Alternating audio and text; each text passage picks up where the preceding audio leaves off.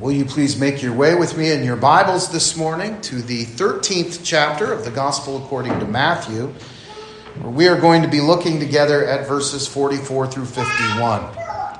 Matthew 13, 44 through 51, and you can find that passage beginning on page 950 in your Pew Bibles. It's been a couple of years, but a couple of years ago, I preached through a series on the parables from both the Gospel according to Matthew and the Gospel according to Luke. And in light of where we've been in Mark and the focus of Jesus' ministry, primarily teaching through parables, I thought it might be good to just sort of pause here before we begin to venture into chapter 8 of Mark. We are now at the halfway point in our look together at Mark and consider just a couple of those parables this morning. And one of the things that I think we will see in looking at these parables is that teaching about the kingdom of God, Jesus had a way of sort of progressively unveiling the revelation of that kingdom to his hearers. We've talked about that before. For instance, in the parable of the sower, which we've looked at together not that long ago, we witnessed Jesus explaining the effect that the gospel, that is the message of the kingdom, has upon the different hearts of men. There are, of course, four types of soil in that parable. One, the first one, does not even pretend to look like the soil of the kingdom. The next two, at least on the surface for a time, appear to be the good soil of the kingdom. However, eventually, under trial and under a little bit of scrutiny, they're revealed to be impostors. Bad soil dressed up like good soil. And of course, the fourth soil then is the true fertile soil of the kingdom of God, which being cultivated by God Himself always produces at least some measure of crop four types of soil, four different ways in which the gospel of Jesus Christ sort of infiltrates and affects the hearts of men. But really, all four are actually born out of only two types of hearts. The first three ultimately are all outside of the kingdom of God.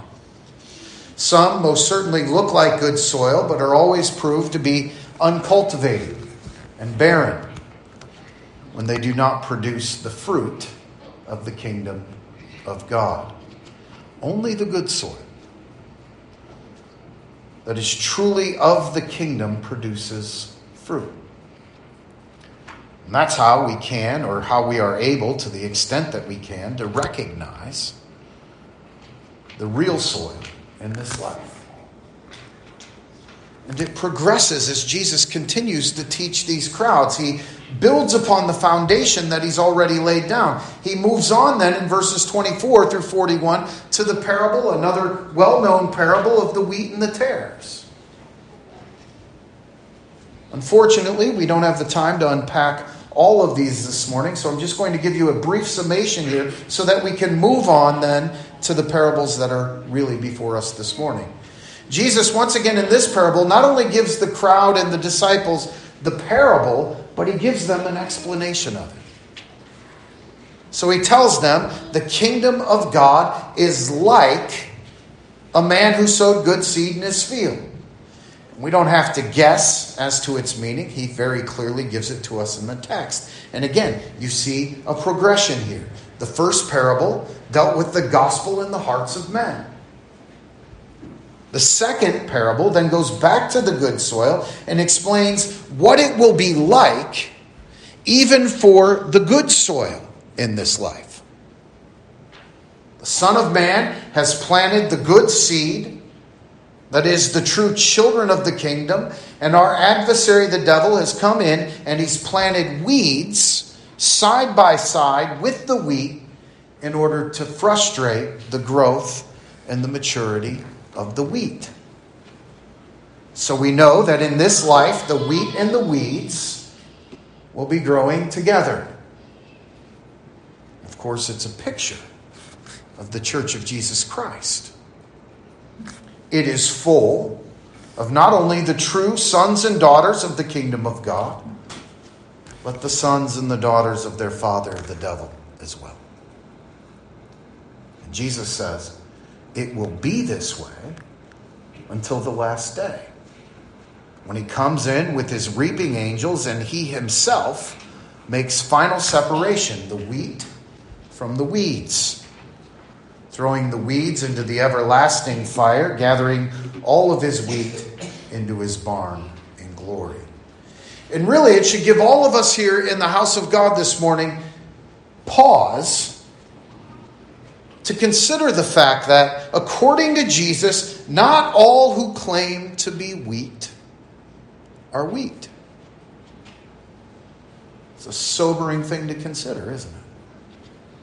Not all who profess faith in Almighty God truly are the children of God. There are those in the church, yes, in the church, even the church, that simply are wearing some very good looking masks. For them, the kingdom of God is the ground of life's greatest masquerade. They play act. They are hypocrites in the very literal sense of that word. Play actors, playing a role. They look like the church. They sound like the church. They even, for a time, appear to have just the beginning, the buds of fruit beginning to show up on their branches. But their fruit is wax because they are wearing masks, they are false. And time will ultimately prove them to be false. Jesus says that it will be that way until the day when he comes in with those reaping angels and he makes that final separation, sending the wheat to glory and the weeds to the fires of hell. And both for eternity. It's a frightening thought, right?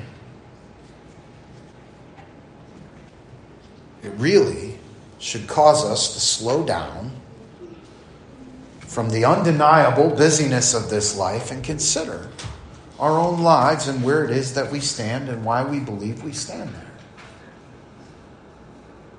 Beloved, I'm not trying to uh, get in the way of anyone's assurance this morning. If anything, I'm trying to bolster it. And it's to the truth of, of the Word of God that we find the bolstering of that assurance.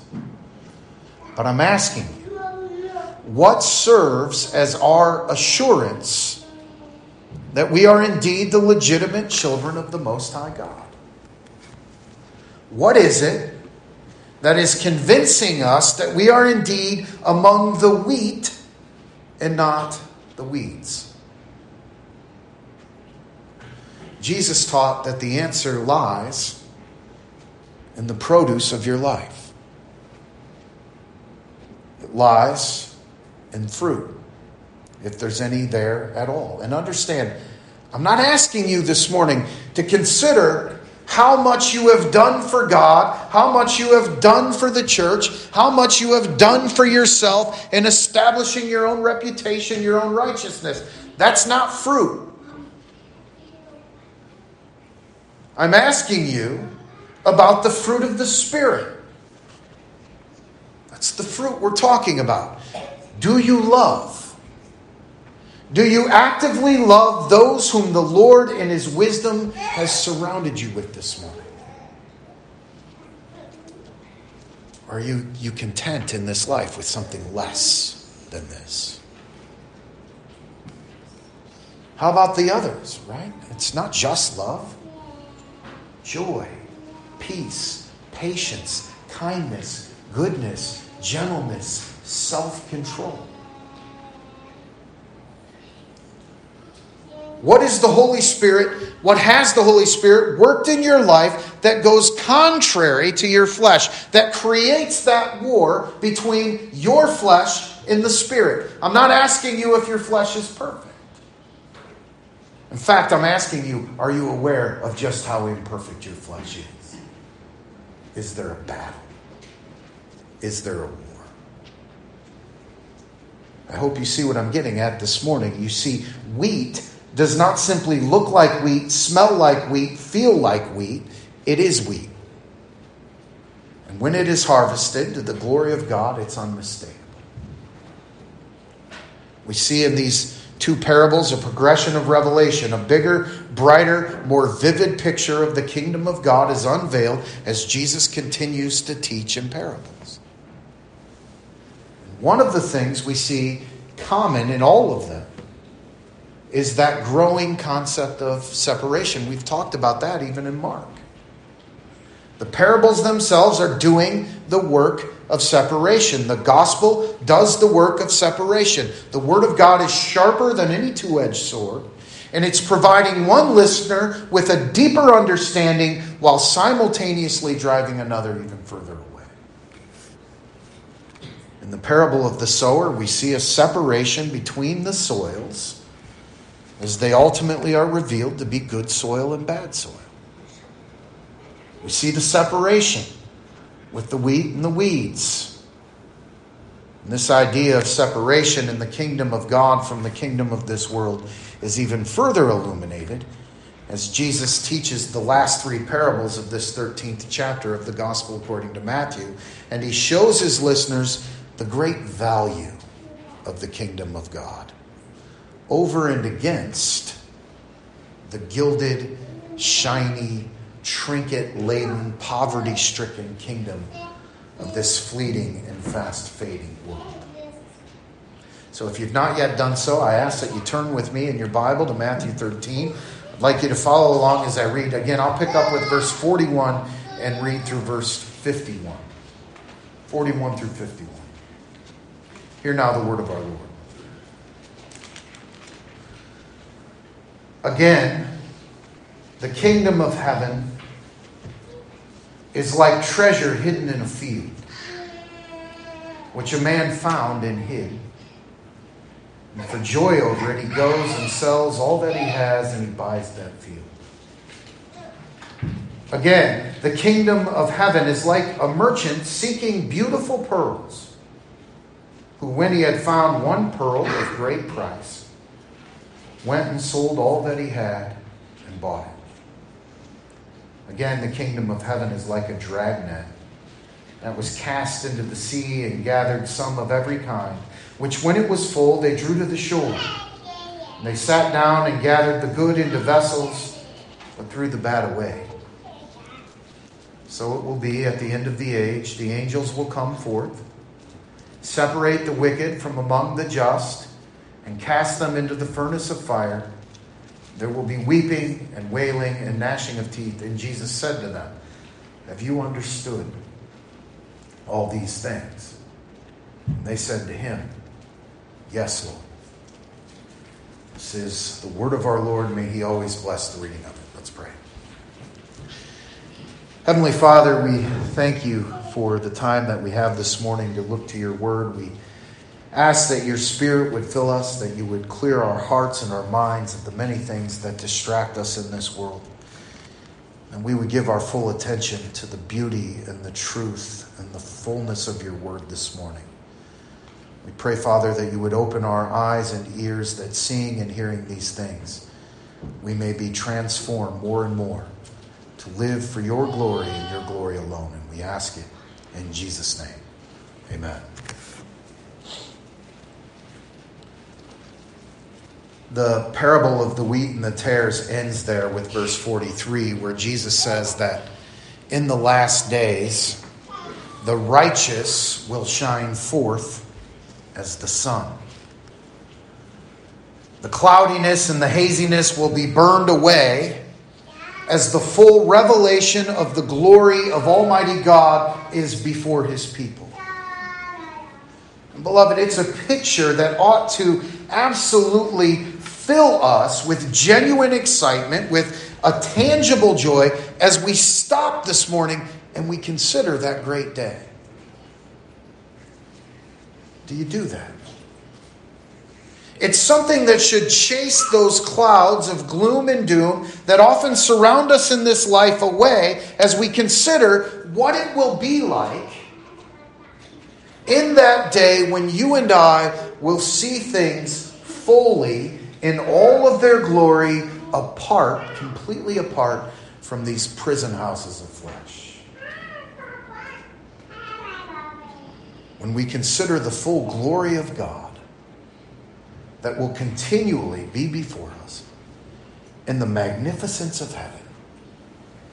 Beloved, it should cause, cause us to set aside the troubles and the worries and the fears of this life and fall down and worship Almighty God in eager anticipation of that day. It's one of the reasons, this, I, I don't normally go on asides, but it's one of the reasons eschatology is so important to me. Because the eschatology that I originally learned uh, from the Bible, which was dispensational in nature, it sort of dreaded the day of the Lord. It looked as the day of the Lord as being that great thing that I had to live in absolute fear of. That's not our view of this day. The view of this day for us is this is it. This is the glorious return, the coming of our King in his fullness, the glorification of our flesh. Do you ever consider it? Beloved, I pray that we do. It's part of that full picture of what Almighty God has given to us in and through the person and work of our Lord and Savior Jesus Christ. Jesus has saved us now and though certainly that motivates us in the here and now to live as those who truly, by the grace of God, appreciate salvation in this life, it's really just another piece of the, the glorious full picture of our salvation. We've not only been saved from something, we are being saved, we're saved from the just deserts of our sin, but we've been saved to something eternity in the glory of heaven in the presence of Almighty God. Eternity glorified, standing in the presence of Jesus. Do you understand? It's one of those things that ought to fuel our worship each Lord's Day. It should fuel us to want, like nothing else, to lift our voices in praise and adoration of this God week after week after week. The idea that one day the worthless things of this world will have been removed from our sight as we get to spend eternity gazing upon Him. Do you?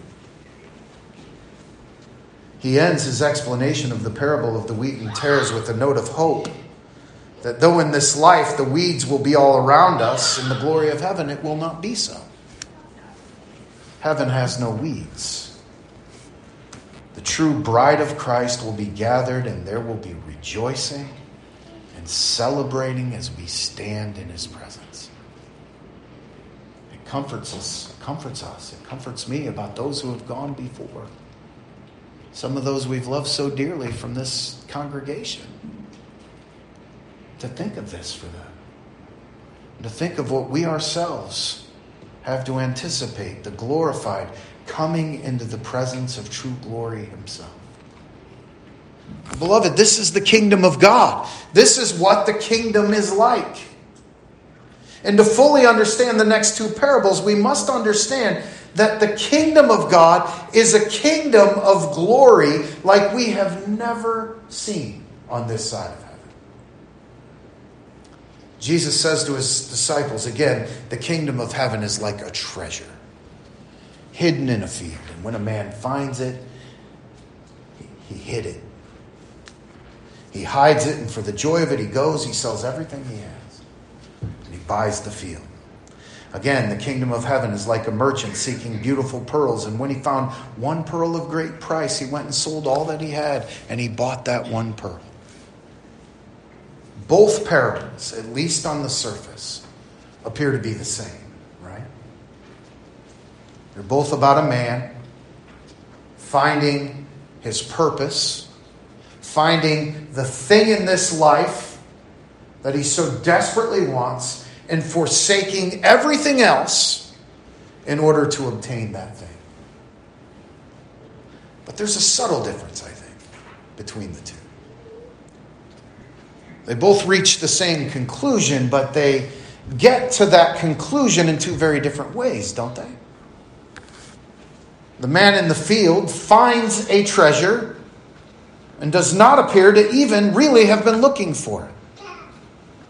While the merchant of pearls has made it his life's work to go searching for the pearl. The pearl that once it is found will end the need of any further pearl searching.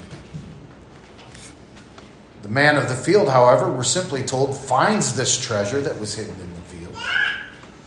Both are men who reach a point of crisis, and when they realize the value of the thing that is before them, they forsake all else in order to get it. Let me ask you something this morning. Can you relate with the man in the field? Do you relate to him? Think it through, right? This man, sort of cruising through life,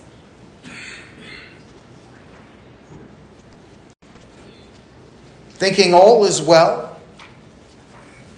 You're simply going to the field to do whatever it is that you do in the field, and you stumble upon this treasure. You stumble upon the message of the gospel, the treasure in the field.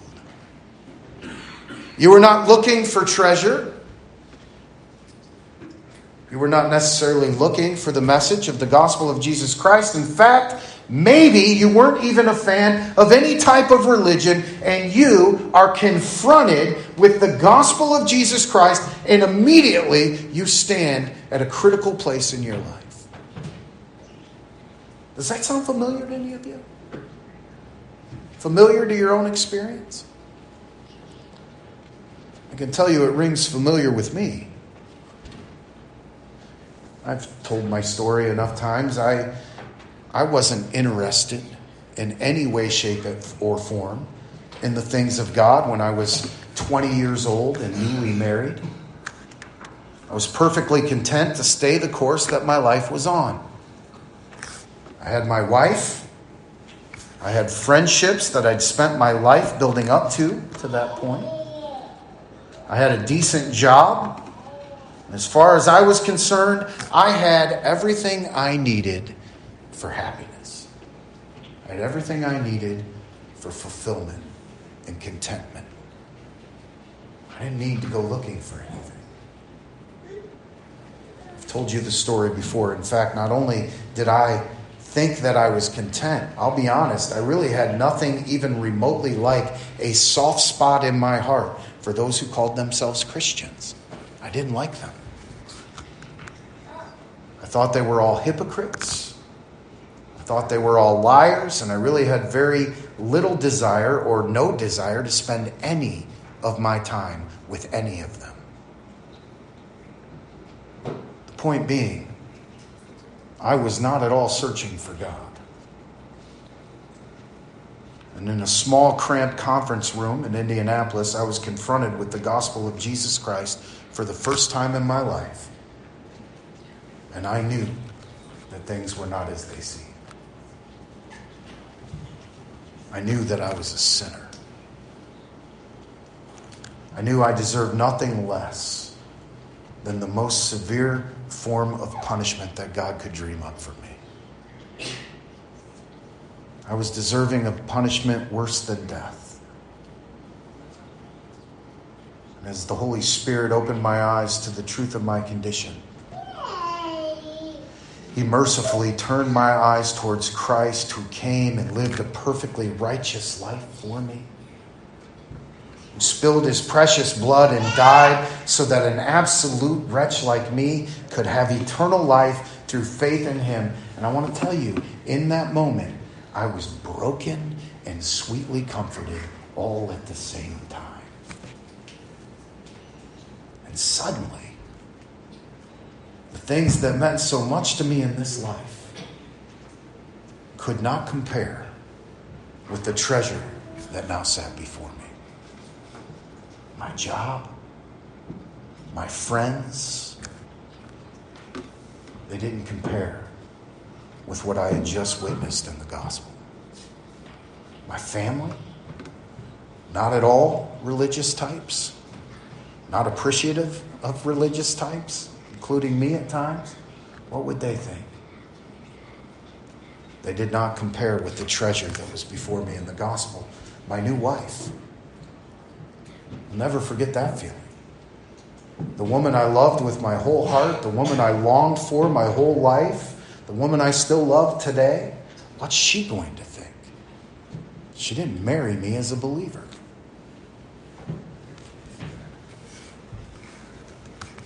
She did not compare with the treasure that sat before me in the gospel of Jesus Christ. In that moment of my life, I wanted nothing more than the forgiveness of my sin through the precious blood of Jesus Christ, and I was ready, willing, and able to forsake everything in my life in order to have it. That's the effect that this message of the kingdom has upon the heart that has been tilled and prepared by the Holy Spirit of Almighty God. Everything else fades from view as you embrace the gospel of Jesus Christ by faith alone. It's the very power of God, the treasure that surpasses everything that you could hope for in this life. Beloved, my question is do you see that? Have you seen it? Were you looking for it? And maybe that's not your situation. The second example is a little bit different, and maybe more of you can relate to this one than to the other. Maybe you cannot relate to the one who's confronted by the gospel of Jesus Christ while cruising through life, not looking for treasure, but nonetheless confronted with it. Maybe you're more like the merchant of pearls. I want to warn you, neither one of these is any better than the other. But they both exist. Both owe, everything to grace and mercy and the providence of Almighty God. You see, the merchant is a little bit different in that he knows exactly what he's looking for. In fact, he's made it his life's work to get out there and to find it. He's been trained to know all about pearls. He recognizes the valueless in distinction from the valuable. And he's not simply a merchant muddling his way through life. He's said to be a seeker of beautiful pearls. He knows what he's looking for. He's not content with things that are less than beautiful, less than flawless. He is skillful in his trade. Maybe you relate to this man. Are you, were you a merchant of pearls? trained in the ways of God, trained in the faith, taught to recognize the glorious message of the gospel of Jesus Christ, the message of the kingdom of God, surrounded by the beauty of those who have also been seeking, some of whom who have also found this pearl. You're surrounded by all the other merchants. Well, if you are, Jesus Christ makes it clear that it's easy to distinguish the merchant of pearls that is content to spend his life with the other merchants, content with just some level of beauty and pearls, content with less than his quest is really all about, from the one who knows exactly what it is that he's looking for and why it is that he ever joined up with the merchants in the first place. The first one is the one who finds comfort and solace in the fact, the mere fact, that he's a merchant. Perhaps even one with reputation of having an eye for pearls. The other knowing the other knowing that what he's looking for exists, and when he finds it, he leaves everything for it. He does not find comfort in the fact that he's a mere merchant, even one of repu- reputation, And when he finds what he's looking for, he leaves, he forsakes everything else in order to obtain it. You understand, beloved, the effect on both men is exactly the same.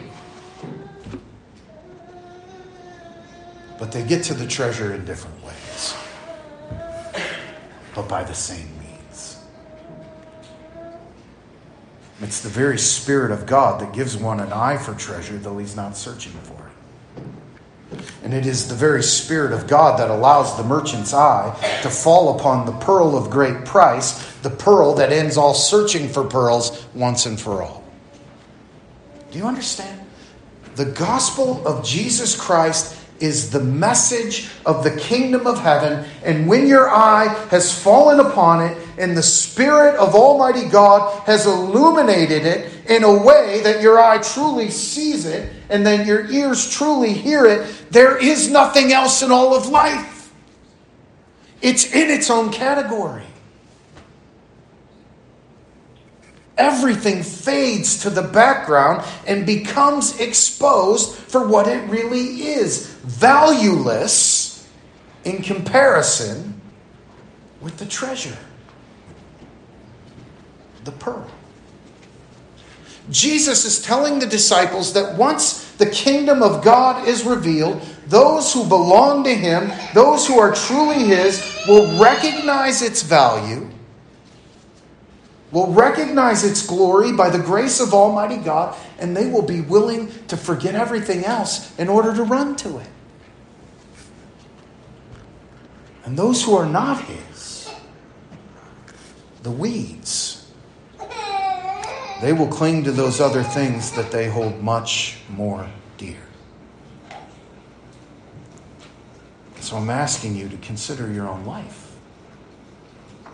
Certainly, our minds go to the rich young ruler, right? Everybody knows that story. This young man sort of swaggers up to Jesus, completely sure of himself, completely sure that he had done everything necessary to have everything he wanted in this life. He says to Jesus Christ himself, I am blameless in the eyes of the law. He had it all, and now here was this gifted teacher who could confirm once and for all that he was indeed the real deal.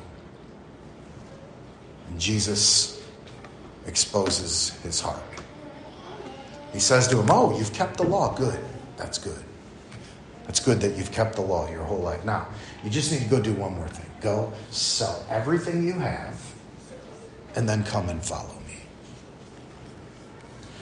And we're told the man left with his arms hanging and his head hung, a hop missing from his step because he finally found something that he was not willing to do in order to have it all.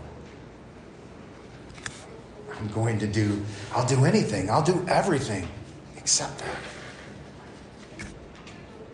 If there are things in your life that mean more to you than this message of the gospel of Jesus Christ, friends, you have not realized the treasure or the inestimable value that is before you in the gospel of Jesus Christ. If you are not willing to forsake it, you are destined to be remembered as the one who, hey, he was with the merchants. He was known as a merchant. We liked him as a merchant, but as the one who ultimately never found what he was looking for. The one who died, having the respect of all the pearl traders, but never found the pearl. Because when this pearl is seen by the truly discriminating eye, all thoughts of pearl trading fly away as your status changes from trader to owner of the pearl of inestimable value. See, beloved, we have to ask ourselves these questions. What are we clinging to in this life? What do we hold as our highest value? It's anything other than the treasure of the gospel of Jesus Christ at the top, and we have good reason to question whether or not we are not wheat, but a weed. That we're not the fertile soil, but something else entirely. Jesus said, My sheep hear my voice. What about you? Do you hear it? Or do you still cling to your stuff? Maybe it's not riches that you cling to. You know enough. You've lived some life. You know enough to know riches will never totally satisfy. After all, you've been in the church for years and years. You've served. You've given up things. You're not clinging to something as superficial as money. What about your own righteousness? Do you truly embrace the gospel of the kingdom, or do you still cling to your pathetic works, dragging them along, too willing to share the burden with whoever will listen? You do not recognize the value of what is before you this morning. I'm asking you, beloved, do you hear the word of God? If the question that is on your heart this morning is, does that mean I have to give up everything to be counted as worthy in the kingdom? You've not yet laid your eyes on the treasure.